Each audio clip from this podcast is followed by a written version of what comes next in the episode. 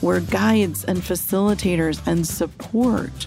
We are not driving their bus.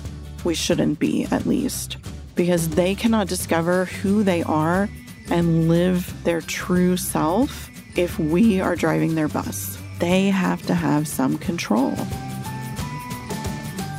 Welcome to the Parenting ADHD podcast, where I share insights and strategies on raising kids with ADHD straight from the trenches. I'm your host, Penny Williams. I'm a parenting coach, author, ADHD aholic, and mindset mama, honored to guide you on the journey of raising your atypical kid. Let's get started. Welcome back to the Parenting ADHD podcast. Today, I want to talk to you about control. And control is often an issue for parents. Somehow, parents feel that we are supposed to control our children. And I think that we get this notion from our societies and cultures, and we appear to be a good parent if we're out in the world and our kids are behaving. And when they're not behaving, we have control over it. We feel like people will then see us as a good parent if we have control over our kids. And it's really a very minimizing sort of concept. You know, our kids are individual people, they are not just a reflection of us. They are their own person with their own thoughts and their own opinions and their own ways of doing things. And we need to be celebrating that, right? We're raising individuals. We are not raising small versions of ourselves. And by really being open about the concept of control, we are teaching our kids to be in control of themselves. You know, so often with kids with ADHD or on the autism spectrum, we struggle with the fact that they many times are not in control of their behavior.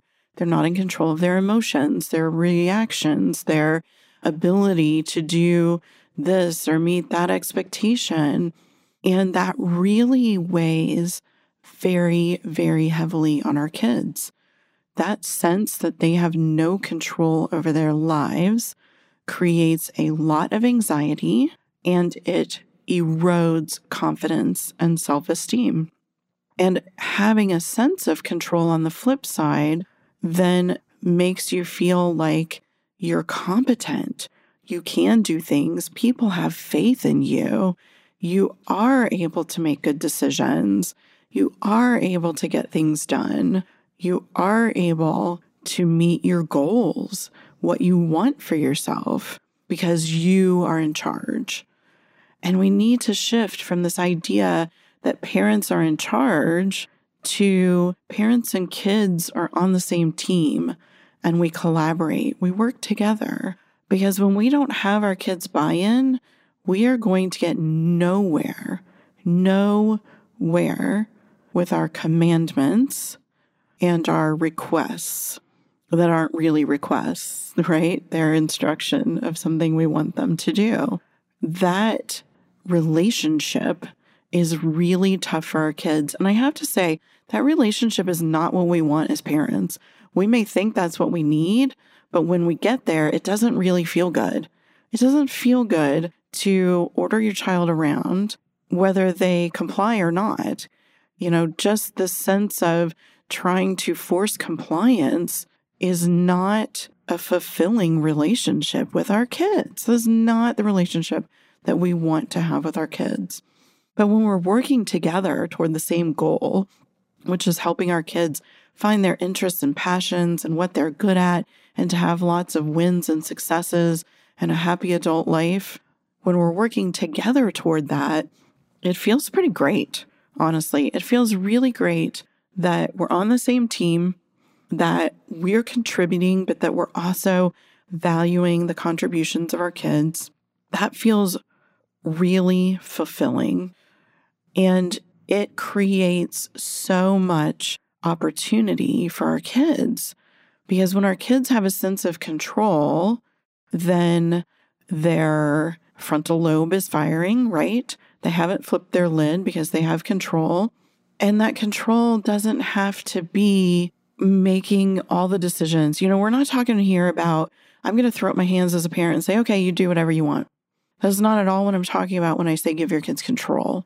You're still parenting them, you're still teaching them and raising them and guiding them. But that's just it. We're guides and facilitators and support. We are not driving their bus. We shouldn't be, at least, because they cannot discover who they are and live their true self if we are driving their bus. They have to have some control. And for kids with anxiety, this is huge, huge, because where does anxiety come from? A feeling that we can't control what might happen, right? I'm so worried I might wreck my car and get hurt. I'm so worried my kid might get their feelings hurt if they go to a particular activity without a parent. I'm so worried my kid might fall from that really high balance beam at the playground.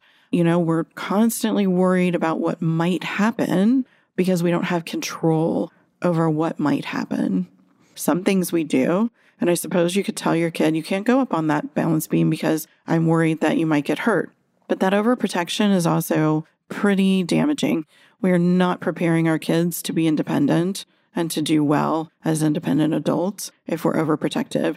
They have to learn how to try for themselves. They have to learn to do hard things. They have to learn that they can accomplish things on their own, that they are capable. And as long as we are overprotective, that doesn't happen. So instead, we can give our kids some control. Okay, if you want to play on that at the playground, you need to be really careful you know, let's talk about what it might take to stay safe. But if you want to do that and you understand the risks and the danger, that's your choice to make. I'm not talking about a three year old here, right? We're talking about an eight, nine, 10 year old, even maybe older. We still are setting boundaries and we're still holding boundaries. And we need to give measured choices to pass off some sense of control we don't have to completely give our kids total control. Again, we're not throwing our hands up and saying, Oh, I'm not parenting you. You do what you want. We're giving kids guidance and boundaries and letting them take control within that. And we're supporting that journey for them. So, on measured choices, what I mean by that is do you want to wear your short sleeve shirt with the shark on it today? Or do you want to wear the short sleeve shirt with the transformer on it today? Right. So you have given them boundaries that the weather appropriate thing to wear is a short sleeve shirt when you're going to school, but you're giving your kid control over what they're actually wearing. They get to choose, they get a sense that they are in control of themselves and their lives. And that's what they need to be able to move forward with any sort of confidence with any sort of self esteem. They get so many messages already at school and in other places where they don't quite fit and things are harder for them, that they don't measure up, that they're not good enough, that they don't fit in. And in order to combat some of that, they need to have success with having a say over their life and their world. They need to have success with making a choice, making a decision, taking control of something, Maybe they have a big project for school and there's lots of components and there's a whole timeline to this project. And you know that if you just said, okay, you go for it, that they don't have the skills yet to be able to do that successfully, right? But you can still give them a great sense of control while scaffolding and supporting that process and that project. If they have choices of what their topic is for the project, let them choose. I can tell you what, their brain will be focused and firing much more if they get to choose the topic and what they're working on than if somebody chooses it for them and it's not important or interesting to them. Because the ADHD brain fires for interest and urgency, not importance. And so by giving a sense of control, now we're helping anxiety. We're helping them to take control of what works for them, right? well, I'm not interested at all in writing a paper on rocks, but I really want to write a paper on the environment in, you know, our local stream or river or whatever it might be. There's almost always a choice. Work with teachers to do that because they will do so much better if they are interested. They will do so much better if they have a sense of control. And giving them a choice gives them a sense of control, right? Asking them, what part of this project do you think you should do first? You choose instead of telling them. When we tell them, we have taken all of the power from them. We have all of the power and they know it and they don't like it, right? We love it. Makes life easier if we just can be able to say, do this, do that, don't do this, don't do that, and everything goes fine and hunky dory and just dandy. But that's not real life. And our kids have to learn to be able to make good decisions when they're in control. If we don't give them the opportunity to learn that, they're not going to learn it. So we're giving them the sense of control. We're helping with mitigating some anxiety. We're helping with letting them choose ways to do things that are going to work for them, right? That are going to get their brain going. They're going to get them motivated. We're also fostering independence. That's what independence is having control over yourself and your life independently, right? Your parents don't tell you what to do anymore. Your parents don't take care of you anymore. You're independent out there in the future, that sort of end goal. How do we get there from where we are? A whole lot of baby steps, a whole lot of increments, and a whole lot of relinquishing control to our kids. They have to sort of test drive it, right? They have to figure out the best ways to manage the control that they have. That builds confidence, that builds competence, that builds self esteem. I see so many families that I'm coaching and that come to our summits and all of these other things that we do online, our Facebook groups. They are really struggling with mood and anger with their kids. And almost always, what I'm hearing is that the kids have zero control. They don't get to make any decisions for themselves. They don't get to choose, you know, the backpack they might have, the shoes they might wear, nothing, nothing at all. The toothpaste flavor that they want. They don't have any control. Think about if you had no control of your life. Think about if you were a robot and somebody was using a joystick or a game controller and controlling you. You had no ability to do anything other than what you were programmed and told to do. It kind of sucks, guys. It's not fun. It's not fulfilling at all. It's not living. Our kids need to have a say in their life. They need to have a say in the world. They need to have a say in their day to day and in their role in the family. You know, we talk about family as community, and everybody needs to chip in and help out, and everybody has a part that needs to play so that the family or the community can function together well. If we don't give them that role, if we don't give them that piece of the teamwork, the community, the family, how are they going to learn to do that? They're not. Their interactions with others are not going to go well if they haven't learned how to make decisions, how to have some give and take. You know, kids need to even learn that sometimes when they have control, they might need to give it to somebody else. They might need to give it back to you. Maybe they don't feel comfortable making a decision. Maybe they need your guidance to make a decision. When we show them that we trust them to be in control, they will trust us to be supportive. They will trust us to look at what they're going through, to hear what they're going through, and to help them. They will trust us to have their back, but we have to show them that we have confidence in them. The second aspect of control that I want to talk to you about is the way that we handle our own senses of control and lack of control as parents, as adults. When you have a child with differences and challenges and struggles, you want to control all of it. You want to change it and fix it, right? We don't want our kids to suffer and struggle. Some of that we have control over, and some of it we don't. And when we are spending time and energy and all of our emotion on something we have zero control over that we can never change the outcome of, we are damaging ourselves. we are really making life difficult. We're adding a ton of stress and anxiety.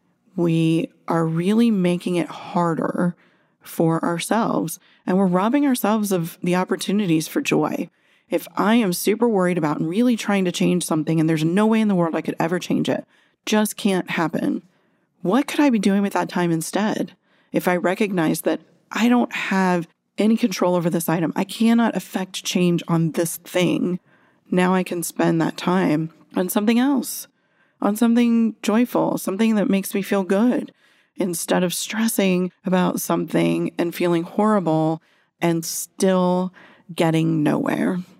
For example, if you're still railing against the fact that your child is going to struggle, that they struggle sometimes, that they have to do different things, that they don't always fit in, if you're still pushing and trying to change that, you're really spinning your wheels and you're just not going to gain any traction because you can't change the brain your child was born with. You can help them learn skills, you can help them build emotional intelligence, you can help them create strategies and use tools to work around things that they struggle in. You can help them create a life that is true to them and successful and happy in whatever way that looks like for them. But you can't change the brain that they were born with. You can't walk into the hospital and go, no, I don't want this one. This one is too hard. This one causes pain for my child. This one causes pain for my family. I have to change. Give us a new brain. It's just not a thing, right? It is something we have zero control over. But instead, we have a lot of effect and control over the experience that our kids have in this world. Not complete control, mind you, because we're not everything to them in every aspect of every day. They have teachers, they have coaches, they have friends and social peers, they have doctors and counselors and all these other people in their lives, neighbors, you know, their friends' parents. Not everybody is going to understand them and not everybody is going to give them what they need. But we can help to make it the most that is possible. We can help people to see them for who they are. We can give them opportunities to find their passion, to really ignite their interests, to find something they're good at and they like doing and makes them feel good about themselves. We have to recognize what we can and can't do in this role as a parent of a neuroatypical child. We have to recognize what we can have some effect on and what is pointless to even try. And I actually sat down several years ago and completed a locus of control, which you just draw a big circle on a piece of paper and draw a smaller circle inside of it. You're almost drawing like a donut, but you want that rim of the donut to be thick enough to write things in it.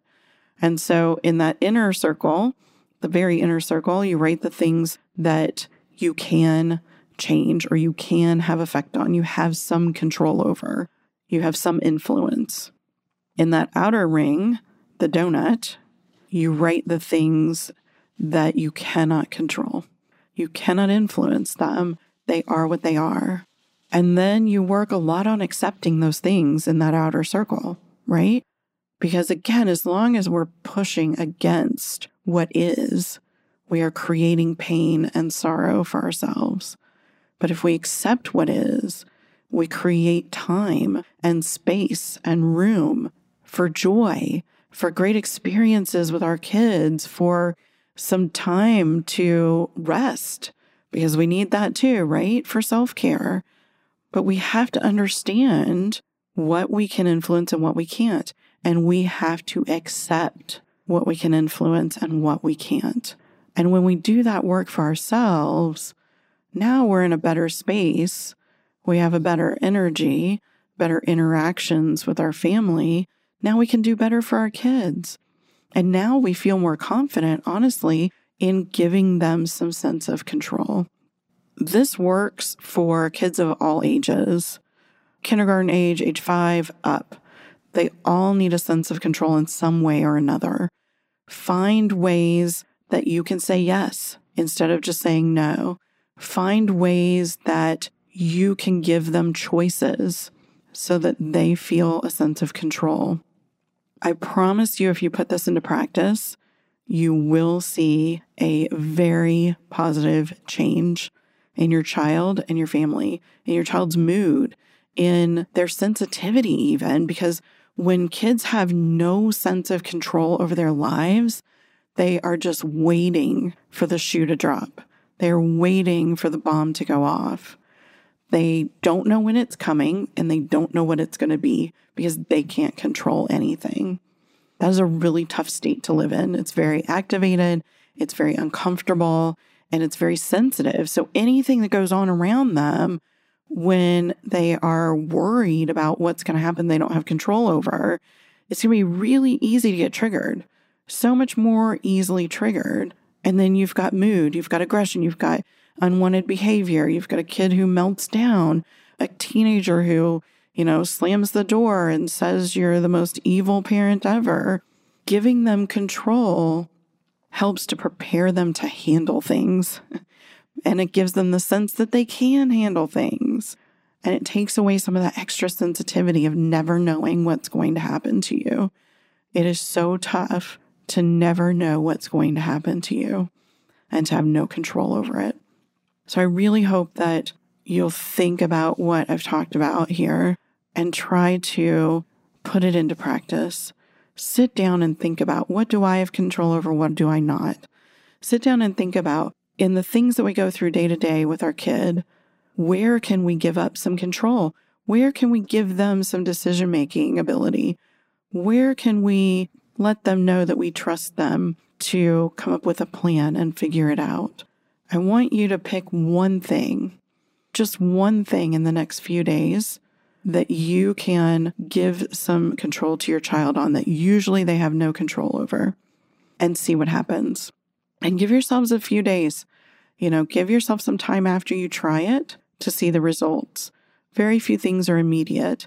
Giving some control can be pretty immediate as long as you're doing it when your child's calm. It isn't a tool to make things better in the moment, right? They've already flipped their lid, they're thinking brains offline.